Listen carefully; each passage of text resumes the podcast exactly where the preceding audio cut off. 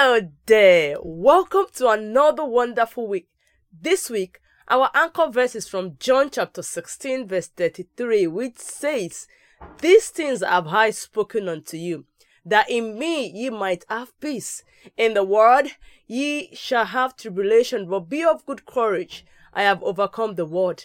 As you go forth this week, say this to yourself. Through my union with Christ, I have peace through the things He has spoken to me. I overcome tribulation, trials, and oppression in the name of Jesus. My heart is not troubled. I am not fearful because Christ has overcome the world. Hallelujah. Amen.